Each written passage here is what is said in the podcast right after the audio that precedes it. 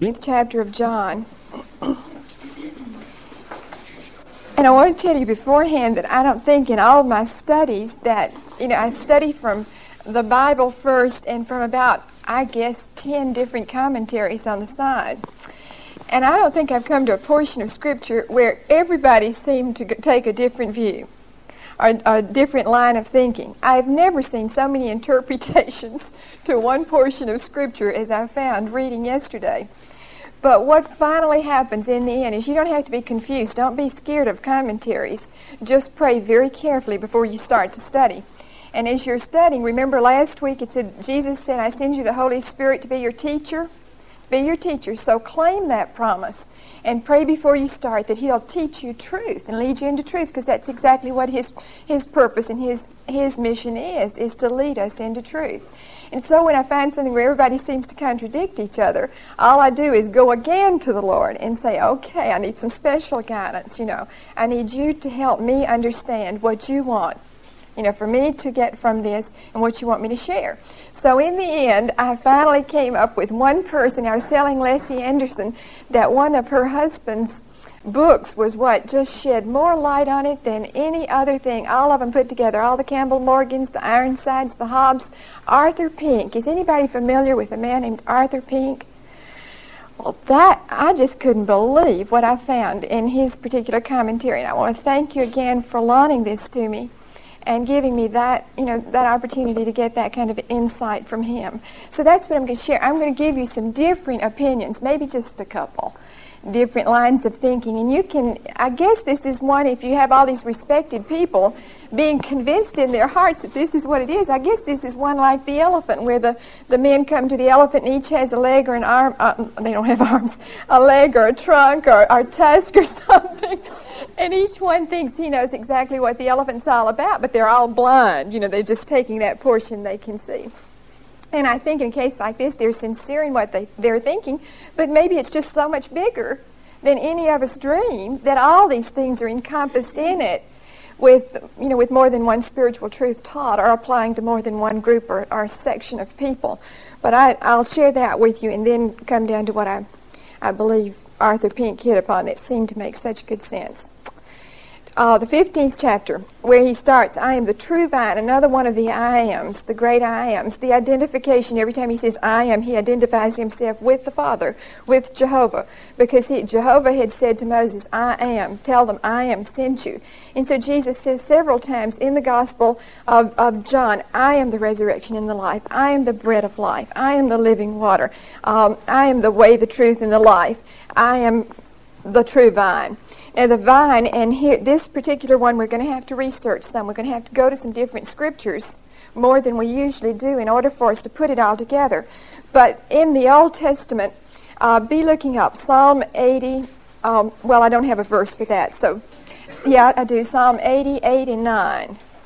And Jeremiah 2.21. I'll call on somebody to read these. Hosea 10.1. And these are just three that are isolated passages. There are many, many more where the Old Testament referred to Israel, the nation Israel, as the vine, and Jehovah as the keeper of the vineyard, the keeper of the vine. And so it was not unusual to speak to Jews of this time and use the, you need the references again, Psalm 88 and 9, Jeremiah 2.21, and Hosea 10.1. And at this point, the vine had become the symbol of Israel. You know, if, if they uh, advertised in any way on coin period they even put the vine on the coin or on the temple. When they built the temple it had a great golden vine that was covering the temple. And it was just a thrill for anybody to get enough money together so that they could go and, ha- and contribute enough gold to make another cluster of grapes on the vine or one grape. If they could only afford to put one grape on a cluster this was something that was so important to them. So they recognized the, um, the picture that he was giving here of the vine as being something that was going to pertain to Israel. They were going to have to get a message about Israel. But Jesus was going to say, as he said all along, I'm the fulfillment of all this. I've come to explain all this. And no longer is the nation Israel going to be what's going to be looked at as the true vine. The true vine is Jesus Christ. And no longer because of your heritage, the fact that you were born a Jew and you were born in Jerusalem, no longer will these things have any importance at all. If, if you ignore me or leave me out of it, you don't have any right in, uh, as a part of the vine. So all of these things are things that these apostles are going to need to hear, and the Jewish community is going to need to hear, and we're going to need to hear today. You see, it follows through. At this point, it's so important for us to realize who he's talking to, and I think that was the key. That was the key to unraveling the different views. The key was who he was talking to. And you remember they've left the upper room at this point, and they're going over, maybe by way of, uh, through the streets, maybe by way of the temple. And Jesus usually used his allegories as, you know, they were caused or brought to his mind by something he saw. If he was going to give a dissertation or a teaching on the great shepherd, he was probably by a hillside seeing a shepherd keeping his flock. And so they were looking at something usually when he gave these picture studies. And so they could have either been going by the temple and seen this golden vine uh, across the temple gate. They might have seen that because the temple gate would have been open so they could have looked through because they left it open so they could prepare for Passover, and Passover was the next day. And so that a person could be free to come into the outer court and prepare the cleansing rituals taking place the night before. All right, that could have been it. Or it could have been that they had gone on past there, maybe just this side of the Mount of Olives. And there were vines growing everywhere. This was probably one of the, the things you saw more than anything else in Israel and especially Jerusalem were vines, grapevines, and they were so tenderly kept. I mean, they were keepers of the vine. Very seldom were they left to just grow wild. And they were kept so precisely, and the pruning and all took place. So this might have been the picture. They might have seen an actual vine, an actual vineyard. And he used that to teach this spiritual lesson. It could have been uh, some at least one person said that maybe they had not at this point left the upper room and he had given the teaching on um, the, the Lord's Supper, the institution of the Lord's Supper, and the drinking of the cup. And it could have been that he was looking at that. Very, I think everybody, only about one person thought that they had not left because you remember the last uh, part of the 14th chapter said, Arise and let us go hence. Let us go on out. Let us go forward to the Mount of Olives and to the Garden of Gethsemane experience and to the cross the next day. So it's likely, it's much more likely that they were either passing the temple or they were beyond that and actually looking at a vineyard. All right, who has Psalm 88 and 9? Just out with it. Okay, even as far back as, as the Exodus experience. You brought a vine. You brought a vine out of Egypt. And he begins to refer to them even then as a vine, as the a vine. Jesus is going to say, I am the vine, true, is what he's saying. I am the true vine. I am the vine, the true vine. If you're looking for the fulfillment of the teaching on the vine, you must look to Jesus. Who has Jeremiah 2.21? Such good intentions with the love of God and the care of God to draw the Gentile nation to himself. That was his intention for the nation, nation Israel. And it wasn't very long till he comes over and he begins to picture this vine brought out on the Exodus experience. This vine is being a degenerate vine. It was not fulfilling the purpose that he had for it. It was decaying. The vine itself was just rotting away. And so we need to keep this in mind. Here is Hosea 10.1 Uh, no, what happened to the vine by this time is that it had become a vine unto itself. It was not going God's way at all. The nation was not going God's way. And they were just taking upon themselves all just self-righteous people. And so the vine here again is pictured as one that was just wasting away to nothing. It was not fulfilling its purpose. And something new had to happen. Something very different had to take place. And Jesus was saying to them, Look, look to me. I am the true vine. I am the true vine. Forget about the nation at this point. Don't look because you are a, a, certain particular person born of a certain race in a certain in a certain land. Don't think that you have any right to the Father's vineyard or that makes you automatically a branch on the vine. It doesn't. The new vine, the true vine is Jesus, the fulfillment of all the prophecy in the Old Testament, the fulfillment of every picture that was given. Every allegory that was given is fulfilled in the person of Jesus. And he said, if you want to be a branch on this vine, you must come by way of me. Chapter 14. I am the way, the truth, and the life. And if you want to be a branch on this tree, Jew, Gentile, whoever you are, if you want to be a branch on this tree, you must come that by way of, of myself, by way of the true vine. All right, now you've got the picture. By now you've got the picture of what they might have thought of when he began to talk about the true vine. And these are those last urgent messages that he gives them. He has only maybe 24 hours left. And everything that he says, if you know anybody, if you knew you had 24 hours to live, I doubt if even I would be silly. I, I imagine I'd get down to, to straight business, and I imagine that every word that came from my mouth would be something I wanted somebody to remember, some instruction that I had to give, or something that I thought was so pertinent that they would need to remember. And Jesus, much more so. That's just an earthly picture, an earth, a, a, a human person. But Jesus could not waste one minute as far as teaching was concerned. Everything they had to learn at this point was something that was going to keep them when he died, keep them for the three days until he was resurrected, keep them in faith believing that all that he said was true and was going to come to pass. And then when he came back and showed himself in the resurrected body and told them what was going to happen in the next few days, they were going to have to remember this still and know that the true vine was Jesus in the church. The body would be built. Branches would become a part of the vine by way of uh, born again experience. so, okay, the New Testament. Do you remember in Isaiah 53 2? Do you remember where it said there was a young root, a young sprout that would spring up out of Judah? Turn to Isaiah 53 2. It begins to almost show the planting of this new vine in that chapter that just shows dramatically the person of Jesus, not only in his birth and his early life, but in his um, crucifixion and his resurrection, in, in the crucified Christ especially. Who is that? Somebody got into Isaiah 53 2. Irene? I'll plant this little root. He would he would plant very carefully, and he did plant him as a little baby. And you watched the father take care of that little plant, didn't you?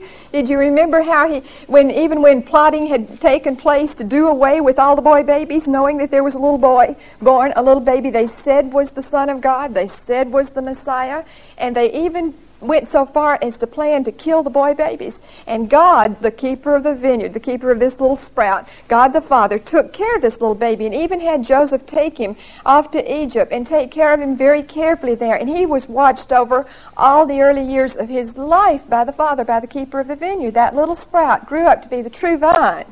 The true vine, and we would all place our faith and trust in him if we wanted to be a branch on the vine.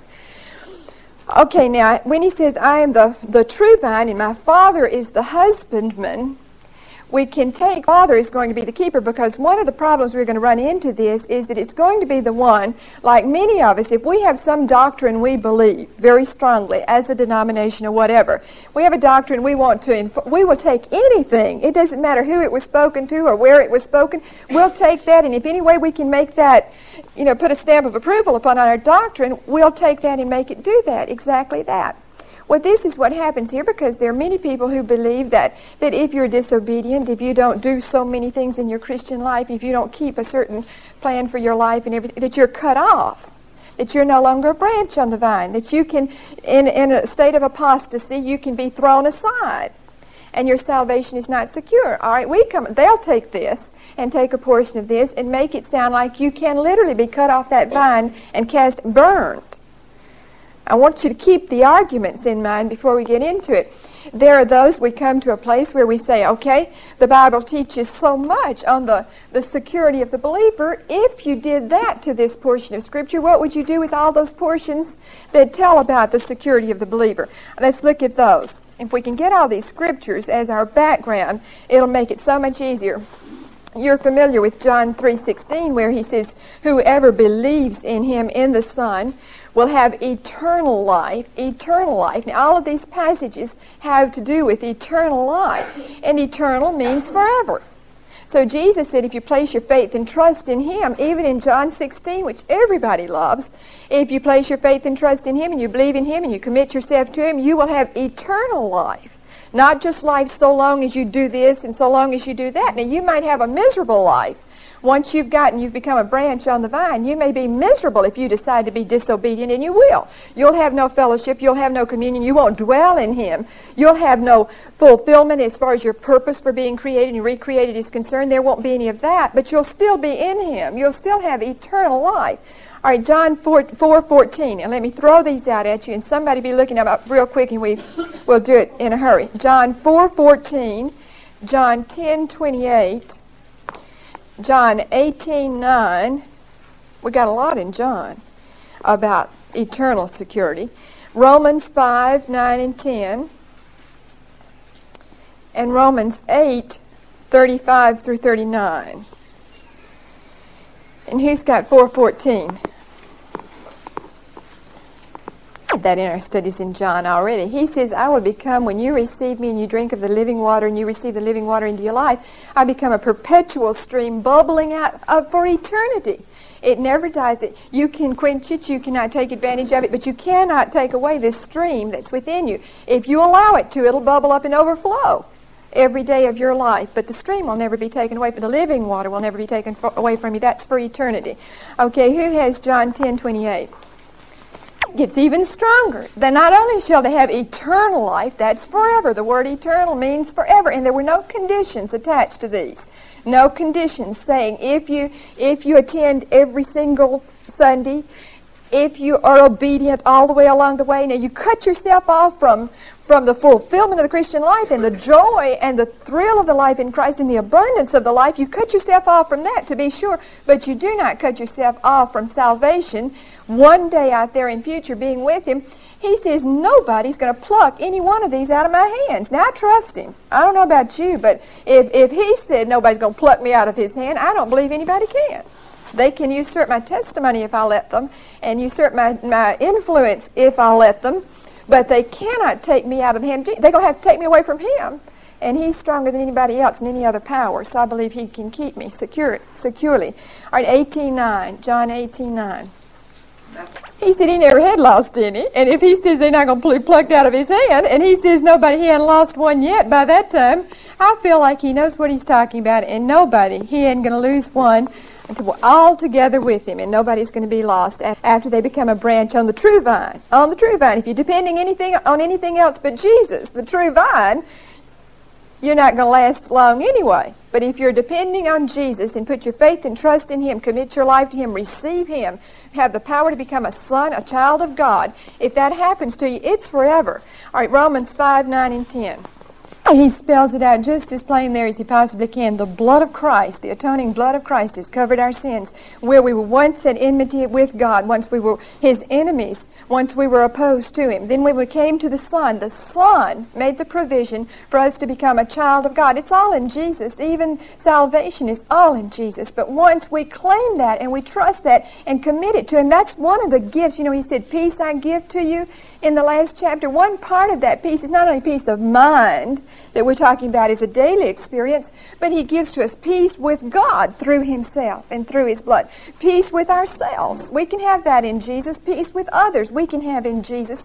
We can have as much of that gift or as little of that gift as we choose. But the peace that comes with God the Father, as far as our sins are concerned, is taken care of in the Son's uh, death on the cross and our claiming that for our own. Uh, Romans 8, 35 through 39 one to last because that's such a strong one. That one is. Paul is saying that there is absolutely nothing, no power, no thing, nothing that can separate us from Christ. When we're in Christ Jesus, there's not a power, a thing, anything possible that can separate us from that love because He takes up His dwelling within us, within us, and that's forever. Remember, He said, I send you the Holy Spirit in the last chapter, send the Holy Spirit to dwell in you, to dwell in you, to be in you, and He'll be there forever be there forever. And you're going to have to cut off an, out a whole big portion of the scripture if you're not going to believe in the eternal security of the believer. I just, I don't even see how you could do that. I don't see how you could take and chop it up and do away with these firm statements that have been made. I mean, they're so firm, you've got to believe that. You can't believe anything else. Now, that doesn't give license. And I think the person who says, okay, I'm saved forever and I live like I want to, that person's just never been saved. Let's face it. You don't do that. Once this power is within you, once the Spirit of God is within you, He spends every waking minute convicting you, leading you, conforming you to the image of Christ. And there's a constant working going on. What He's begun in us, He's not going to let go until the very end. He's not going to get let go for a minute. And so if you have such peace in living like you want to live, you've never been saved. It's as simple as that. And there is no security for that person. But if you have truly been born again and that power is within you, you know how He's working with you because He's convicting and convicting and convicting daily of sin. All right, now, if we've established that, we're we're one step closer to understanding what he's going to say when he begins to talk about the vine. Okay, the father is the husbandman. He's the one who takes care of the pruning and the taking care of the vine. Of the son, he took care of the son. He takes care of the branches. He takes care of us too. Every branch in me, encircle the in me, that beareth not fruit, he taketh away.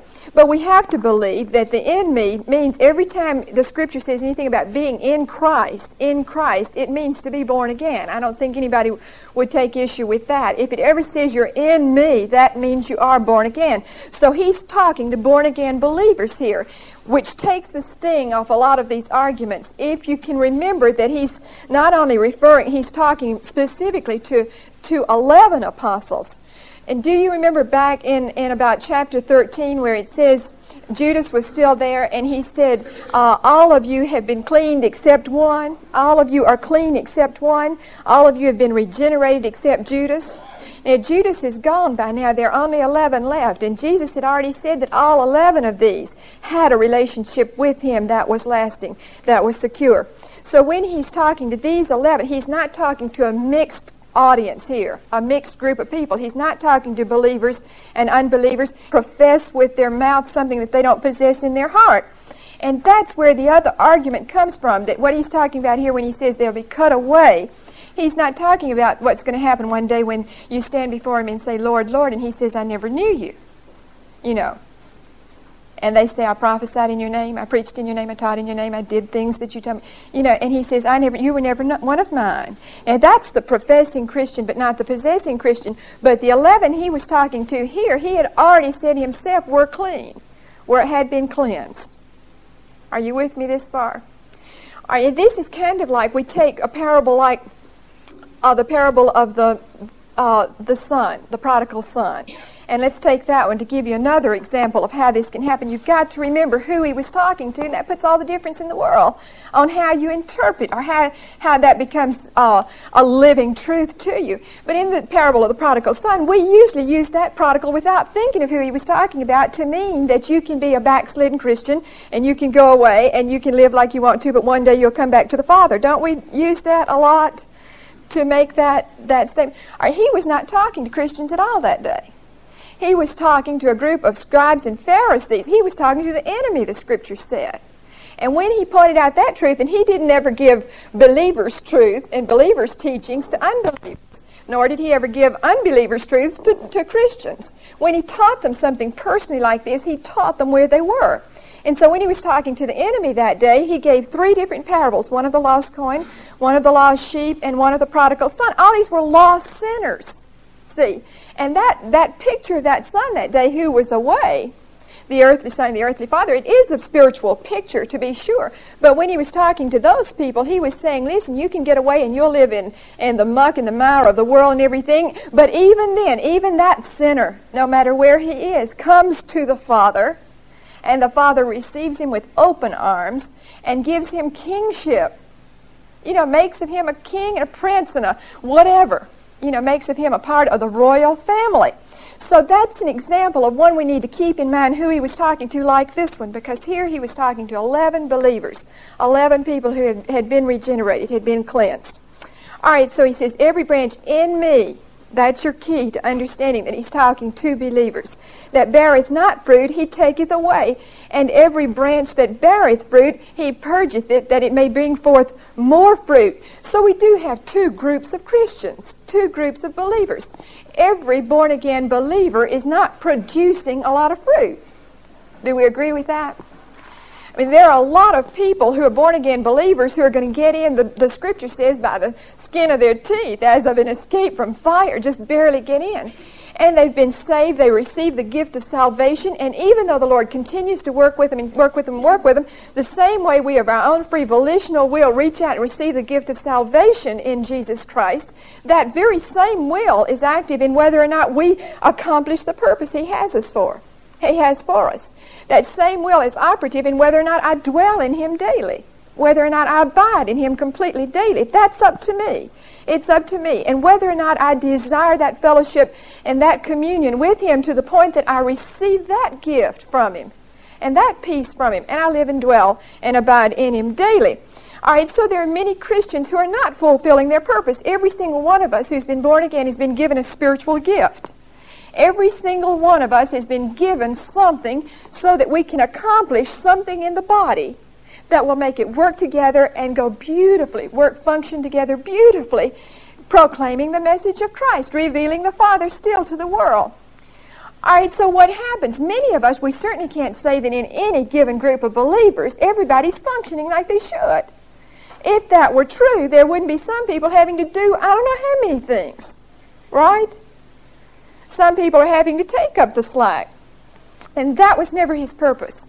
The one who dwells in Christ is the unveil that spiritual gift and then allows him to use the per- this individual person to the fullest maximum capacity. That's when you dwell in him. You see, there are two states. You can be in him and not dwell in him, not rest in him, not b- abide in him.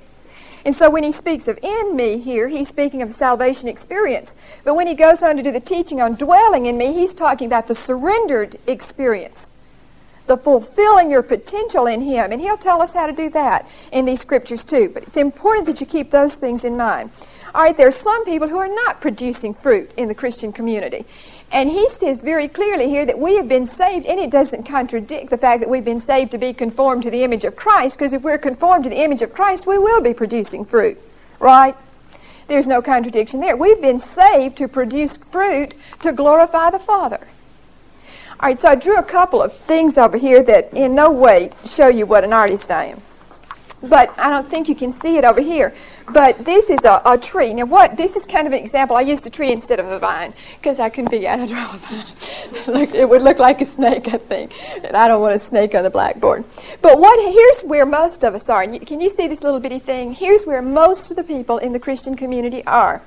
And what happens when you're born again? You have a taproot. This is the Holy Spirit. He said, I'll go away and I'll send to you a comforter, a divine helper, uh, one who will stand alongside you and give you strength.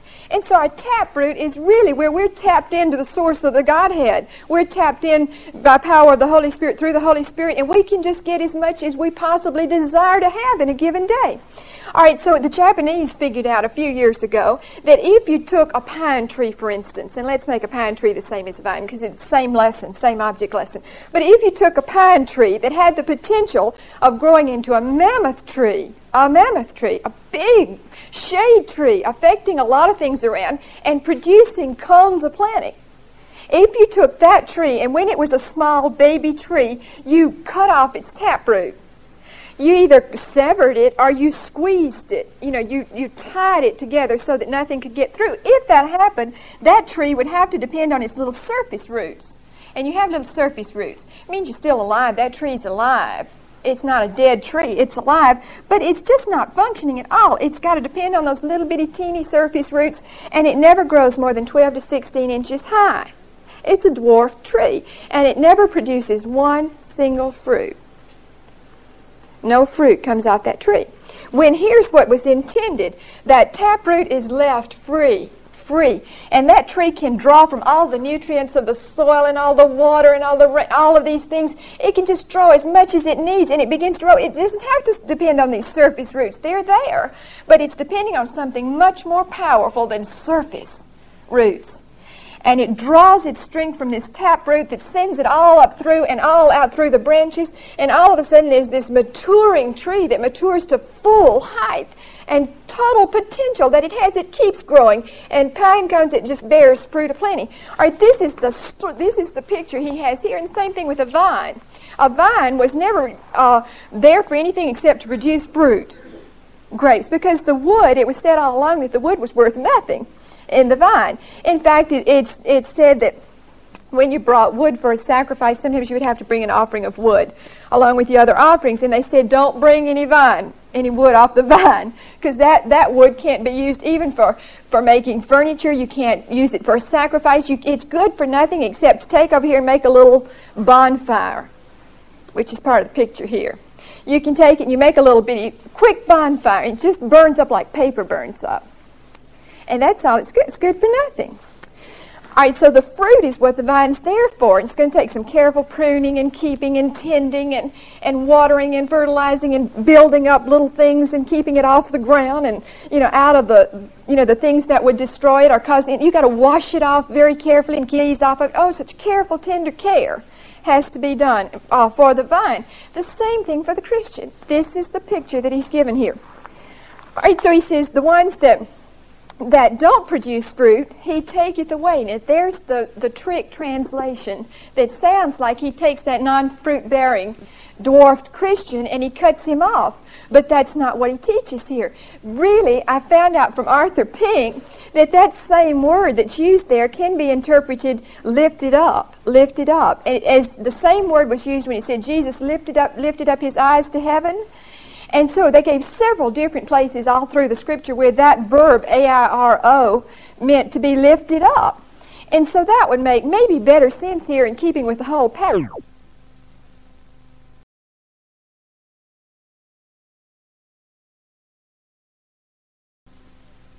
If we said that weak Christian would be lifted up, he would be worked with and cared for and lifted up, and, and not only by the Father, by the one who tends, but by fellow Christians. This is the teaching of the New Testament, is that we help one another to grow. We make disciples. We make disciples. And so he could be lifted up from this place and caused somehow to be brought to a place where he would fulfill his, his purpose for being here, which is to bear fruit. To bear fruit. Every one of us. He's not going to leave alone until we bear some fruit.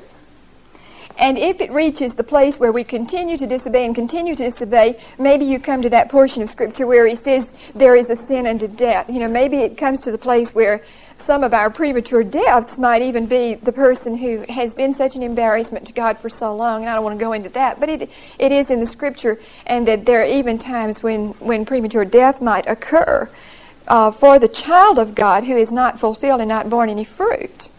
Which is another staggering thought. Okay, he says, now the ones who's bearing fruit, the ones who are bearing fruit, these branches that are bearing fruit, they need to be tended and carefully taken care of too. And he says he purges those. He cleans them. That's the better translation. He cleans them carefully each day. We go back to the teaching on the daily foot washing. Do you remember the need for daily cleansing? Because he follows up, and he must have he must have been explaining this because in chapter I mean verse three he says, "Now you're clean. You're already clean," and he uses that word to mean regenerated, as he did in chapter thirteen. He says, Now you're clean through the word which I've spoken to you. You're always already clean, but the keeper of the vineyard, the keeper of the vine, has still got to to work with you daily, washing off the little debris, the disease, whatever happens to get on, the sin that comes along during the course of a given day, he's going to be careful about tending to that. And every time these sins are confessed and taken care of, and we're left in right relationship with him during the course of that day and have that fellowship and communion that comes from being confessed up to date, that person is the one who produces more fruit. Now, I want you to, to notice about three places. First of all, he said they bear fruit in uh, verse 2. And then in, in the end of verse, uh, verse 2, it's more fruit. And then it, down in verse uh, 5, I believe, much fruit. You see the progression? Fruit, more fruit, much fruit. So we should be growing to such a degree every day of our Christian life that there's more fruit, more fruit, and more fruit, and more fruit. The more mature that vine gets, the bigger the grapes, the more succulent the grapes. And isn't it a shame that sometimes it's just the opposite? Sometimes in a person's life, when they're younger, they produce their best fruit. They're working very hard. And as they grow older, one thing and another happens and they begin to take over. When what a shame that is to the Christian community because by the time they mature to that age, offer. I mean, it's so mellowed and so tasty and would make such an impact. I just hate to see anybody let age keep you from working and producing fruit for the Lord Jesus Christ. All right, so let's let's take a few things. The father as the husbandman. What does that suggest? It suggests first of all his protecting care. The fact that he's his eye is never off a single branch for a minute. And his hand is so carefully kept on that tender little branch as it grows. The weakest, tenderest little sprout is watched over and cared for by the Father. All right, the second thing that, that it suggests is his watchfulness. Nothing escapes his eye. Nothing gets past his eye. He knows everything about us. He notices the welfare of each single one of these. And he notices the needs in each one of our lives. And when it needs a little discipline or a little heavenly sandpaper or a little chest, whatever it needs, a little cleansing, a little cleansing, a little purging, whatever it needs, he's carefully watching over us and accomplishing that in our lives. The third thing is his faithfulness. It suggests the faithfulness of the tender of the vine, the keeper of the vine, the husbandman. No branch is allowed to run to waste. He, he doesn't spare the, the spray or the knife. Whatever it needs. If, if we're going along fine and we're obedient and we're in the will of God, He's still working with us to conform us more to the image of Christ to bear more fruit. And that's, that's tremendous. But if there's a little need for a little spiritual surgery along the way, a little cutting away in our lives, a little spat, whatever we need during the course of that day. The husbandman, the father, is carefully watching over us and applying that kind of faithful, diligent duty to make us what we are. And it's all in him. Remember that. Okay, if it's fruitless, he tends to it. If it bears fruit, he purges it so it'll bear more fruit. See, none of us are left alone. None of us are left alone for a minute if we're children of his. Okay, three things that cause that I wanted to bring up. Three things that cause the branches of a natural vine to become fruitless, and we can take the natural and apply it to the spiritual. Three things that, that are known to do this if they become fruitless. One is that it, uh, through running to leaf. For instance, you can take a tree or a vine or something, and you can just have a bunch of foliage and no fruit. And that's applied spiritually to our lives when it says we are working so in the flesh until there's no fruit of the Spirit evidenced in our life. Now, we're working, man, we're going like 90, but we're producing no spiritual fruit. And it's like being a lot of foliage. We had some tomato plants one time, the most beautiful tomato plants you ever saw in your life, but no tomatoes. The leaves were, the foliage was so green, it was just a picture to behold. And they grew up past the ceiling, I think, but it didn't bear any fruit. So it was no, really no good. It was serving no purpose. I didn't slice a tomato.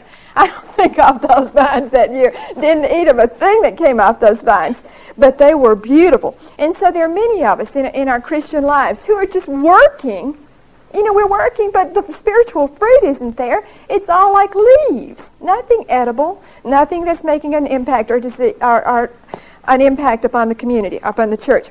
All right, the second thing is through disease or blight.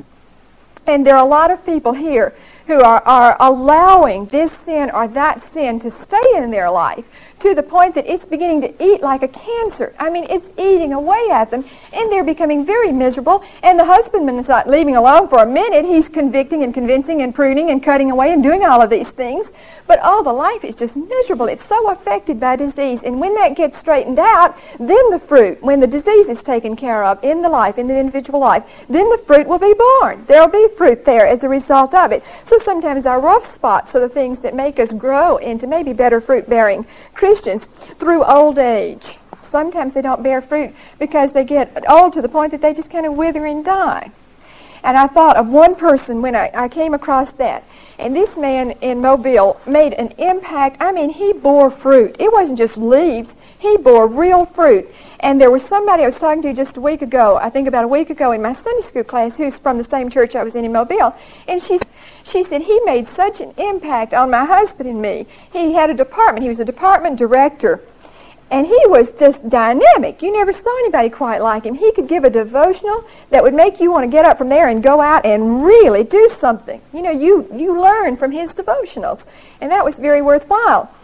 All right, what happened was, and, and she had also talked to another friend, and she said, Where is he now? She, and this friend said, He's in Huntsville. And she said, You know, I'd almost moved to Huntsville to be able to sit and listen to him again. He meant that much to me. He bore fruit.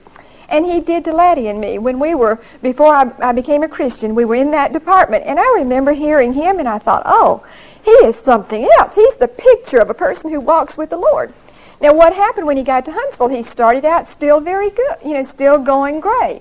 And he got in, and the disease, something happened that didn't set well with him. And he allowed that to nurture, be nurtured in his life. And he allowed it just to eat away at him and eat away at him. And he hasn't been in a church for seven years. Seven years. He's bearing no fruit. He's miserable. He's, he's even said, Oh, well, I've done my tour of duty as a young person. I've done my tour of duty when I was younger, and now I don't have to go anymore. Oh, but he's so miserable. You wouldn't believe how miserable. And there's not a single sign of fruit. And I wish I could go in, and it's no need to, but I wish I could go into the things that have happened in his life that have been tragic. Really tragic. I mean, the Lord hadn't let go of him for a minute, which convinces him he is a child. He convinces, convinces me that he's a true child of God. He's so out of the will of God now, he's bearing no fruit, and he's allowed it to come about by way of disease and by way of an older age, you know, saying, well, it's not important that I'm there. But you see, this is, if we learned anything last week, this is till death. I mean, it goes on into eternity. But our walk in this life, we are to serve and to bear fruit till the very last breath leaves us. We don't have any sabbaticals. I don't even like to hear people talking about taking their sabbaticals. There's nowhere in the scripture it says you take a year off. Not a single place it says you take a day off. It says we are to bear fruit daily. All right, now that's. I had somebody last Sunday say we're in Matthew and we're in the Beatitudes, and she says, "You know, you never make this down easy." I haven't found anything easy about the whole thing, except that he, he does go on a little further and he tells us the secret of it. So he's provided for even how we do this, how it's accomplished in our life. So you're now clean through the Word. That's the born again experience. Now he says, go beyond that. You're clean in me. You're in me. Now there's something beyond that. Abide in me. Dwell in me. Whatever your translation has. Rest in me. There's something deeper that I want for you as far as your life is concerned, and that's a constant abiding. And I you, as the branch cannot bear fruit of itself, except it abide in the vine. No more can you, except you abide in me. You want to know how you bear fruit? It's not just being saved. You can get out of fellowship all along the way. You want to bear fruit, it's born as you abide in Him daily, as you dwell in Him, and He dwells in freedom in you. And that dwelling, all the way, every time it mentions dwelling or abiding, it's talking about communion and fellowship, communion and fellowship with Him. If every day it's so important for us to get up and begin that day with a knowledge of our need for fellowship with Him that day, if we want to bear fruit, if we want to bear fruit that day, we need to start that day off and say, Lord, here I am. Let's talk about today. You don't have to say it in those words, but it's not anything wrong with it. Let's let's talk about it. I don't know what's out here, but you do, and I need you today. Go to him in the morning. That's like an antiseptic for the day. I think that's like applying something, you know, for what's out there that day. And all through the course of the day, we should be in such fellowship with Him, abiding in Him, that He can lead and direct in all things. And no matter what happens, we're so close to Him, we don't have to stop and get things straight during the course of that. We're in communion. We're abiding in Him. We're dwelling in Him. And we're bearing fruit that day. Any day we do this is the day we bear fruit. And at the end of that day, when you get through, oh, there's such a need to abide and dwell in Him at the close of a day. When you say to Him, Boy, this has been a day. You know, this has really been a day. You know, I thank you for everything. I thank you for the good things. I thank you for the things that have been rough. I thank you for the pruning you've done. I thank you for the purging you've done. I thank you for whatever you've done as the vineyard keeper. For me, as one branch on the vine, I thank you for your care today and really talk to him like stay with him through the course of a given day. It doesn't mean that you have to be in the Bible studying all day. It doesn't mean that you have to be in the four walls of a church all day. It doesn't mean you have to carry a Bible around with you all day. It doesn't mean those things. It means walking in such abiding fellowship with him that he produces, is able to produce the fruit through you.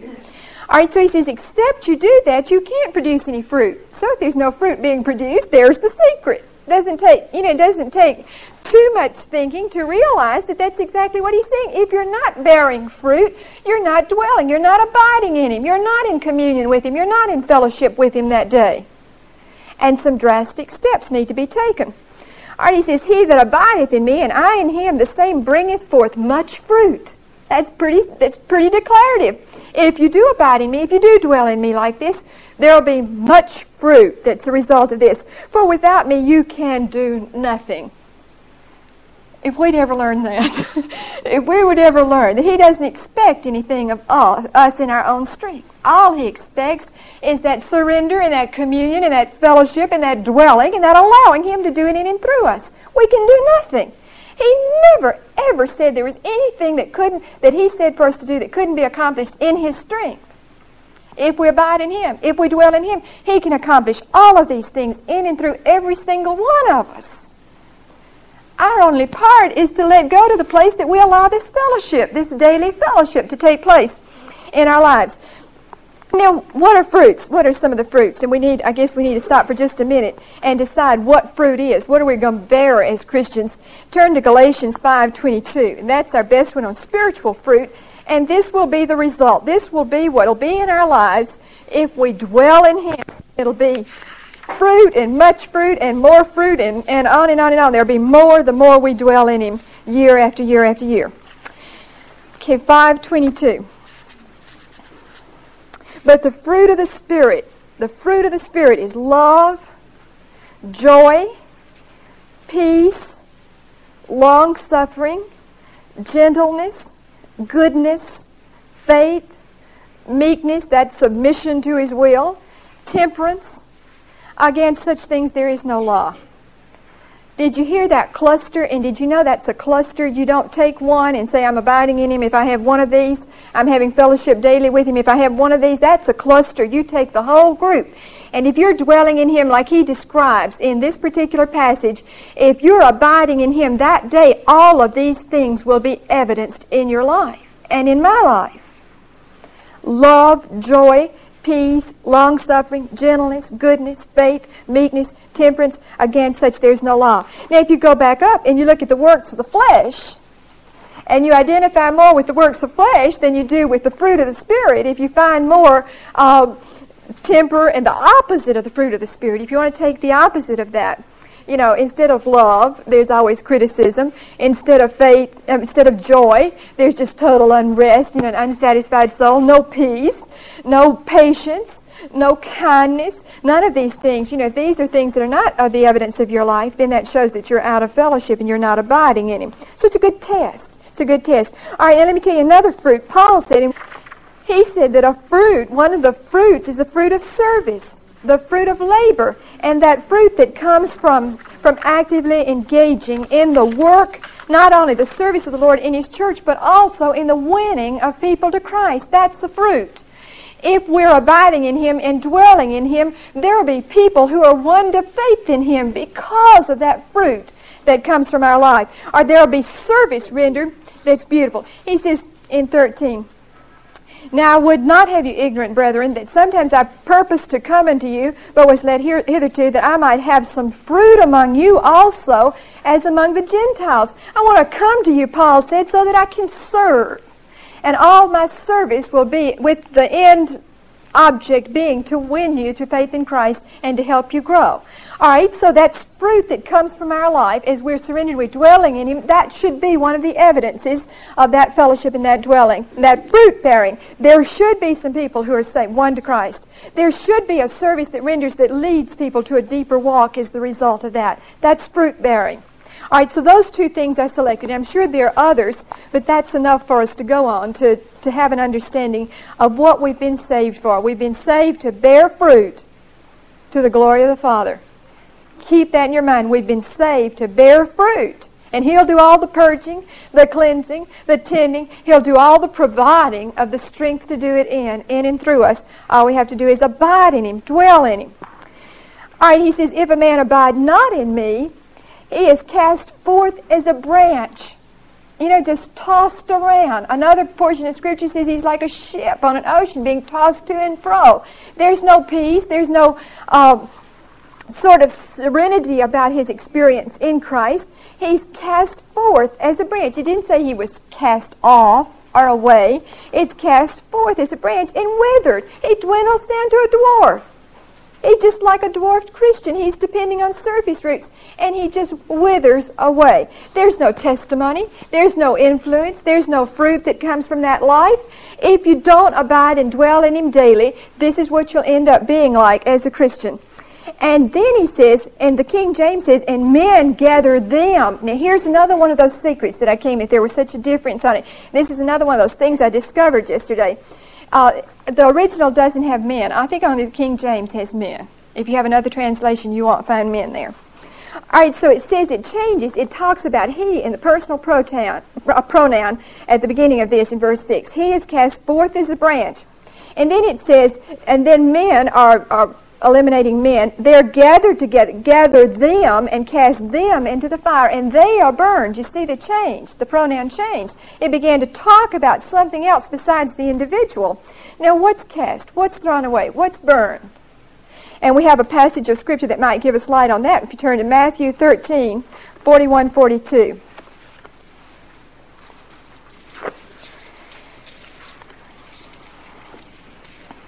Says, The Son of Man shall send forth his angels, and they shall gather out of his kingdom all things that offend, and them which do iniquity, and shall cast them into a furnace of fire, and they shall, there shall be wailing and gnashing of teeth. There's some more references. that say it's the same thing. And we're told in the scripture that there will be a judgment day for Christians where our works are judged.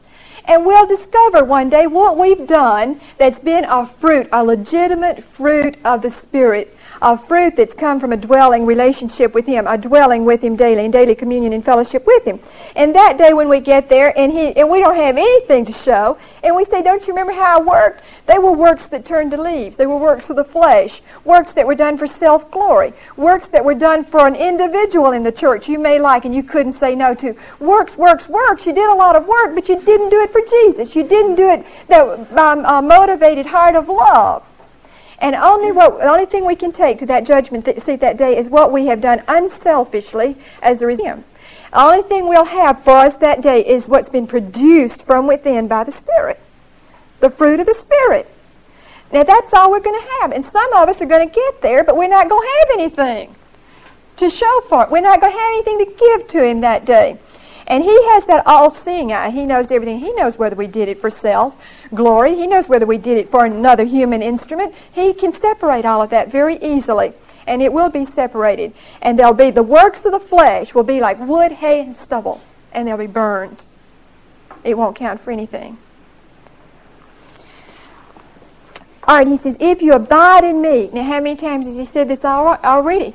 Over and over and over. He says, Here's your key. Here's the necessity. Remember, it's just before he dies. He says, This is the last thing I want to plunge home to you. I want you to learn this. You cannot live the Christian life unless you live in daily fellowship with me. You cannot exist in the days that are ahead of you when you're going to be persecuted for my sake, when you're going to wonder what in the world's going to happen because I'm not there with you. All these things you've got staring you in the face right now, this is the secret to how you're going to conquer in and through this. And this is the secret for us today. Abiding in Him. If you abide in me, and my words abide in you. And where are His words? Right here. We've got His words in the Scripture. And we won't have His words abiding in us unless we dig for them, will it? They won't be there for us. They won't be abiding in us unless we really get into the Word of God and we study it and we memorize it and we apply it to our life and we obey it when we hear it. All of these are ways His words abide in us. They abide in us when we obey them, when we learn them to begin with and we obey them as the end result of having heard them just simply because He said them. That ought to be enough for us. All right, my words abide in you. At that point, ye will ask what you will and it shall be done for you. And sometimes we take what the ask what you will and it'll be done for you and leave the other alone. But do you remember what he said first? He said, If you abide in me. The asking what you will is for the person who's in daily communion and fellowship with him, bearing fruit. Are you wondering why your prayers aren't getting past the ceiling? Are you wondering why he's not disclosing himself to you? Are you wondering why those prayers are not, you know, having any meaning for you? They will have meaning for the person who abides and dwells in Him daily and allows that pruning and purging and cleansing and taking care of by the vine keeper. And for that person abiding in Him, abiding in Him, and the words, His words, obedient to His words and His commands, studying the Word of God, acting upon what you learn, that person ask what he wills and it'll be done for him. But you know the secret of this? That person won't be selfish in his prayers, and he'll fulfill all the scriptural teachings on how a person prays. That person who's in that relationship with Christ will always be concerned about the Lord first. What I need, Lord, standing in your in your place, doing what you want me to do. I do need strength. I do need recall. I do need peace. I need things that to do what you want me to do. And that person will be praying for other people. Very unselfish in his prayer life. He'll be praying for needs of others, and he'll come so far down the list that by the time he gets down to himself, there was in a lot of room for selfish prayer. And don't miss that. And don't begin to wonder why your prayers aren't being asked, answered. Go back and find out. This is the reason you're not abiding. There's no fellowship. Herein my Father is glorified that you bear much fruit. There's the key verse. That's what it's all about. That's what he had those, tw- those 11 apostles being schooled and groomed for. That's the reason we're saved, that we bear fruit and glorify the Father through the fruit. The Father's not getting any glory on earth if there's no fruit being borne by the Christians. The only glory the Father gets on this earth in, in our community is what fruit we're bearing, because that's what glorifies Him. Now, what if we become a fruitless community? The Father is not getting any glory. He gets glory when we bear fruit. And we bear fruit in His strength, see? As in and through us. He said very clearly, you can't do that yourself. We can't decide, okay, we're going to bear fruit today. And go out and we're going to bear fruit. We're going to love. We're going to have joy. We can't have those things in our own strength, but we can have them in His strength. All right, he says, This is where the Father's, so shall you be my disciples. You want to know how you're known as my disciples? You want to know how you show your love for me? This is how. You'll love me enough to do what I've said here and follow this teaching and abide in me daily and allow all that takes place to be like heavenly sandpaper, thanking Him in everything.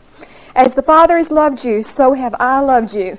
Continue you in my love. As the Father loved the Son, you know how He loved Him, but He loved Him to the point that He even allowed Him to die. Remember that?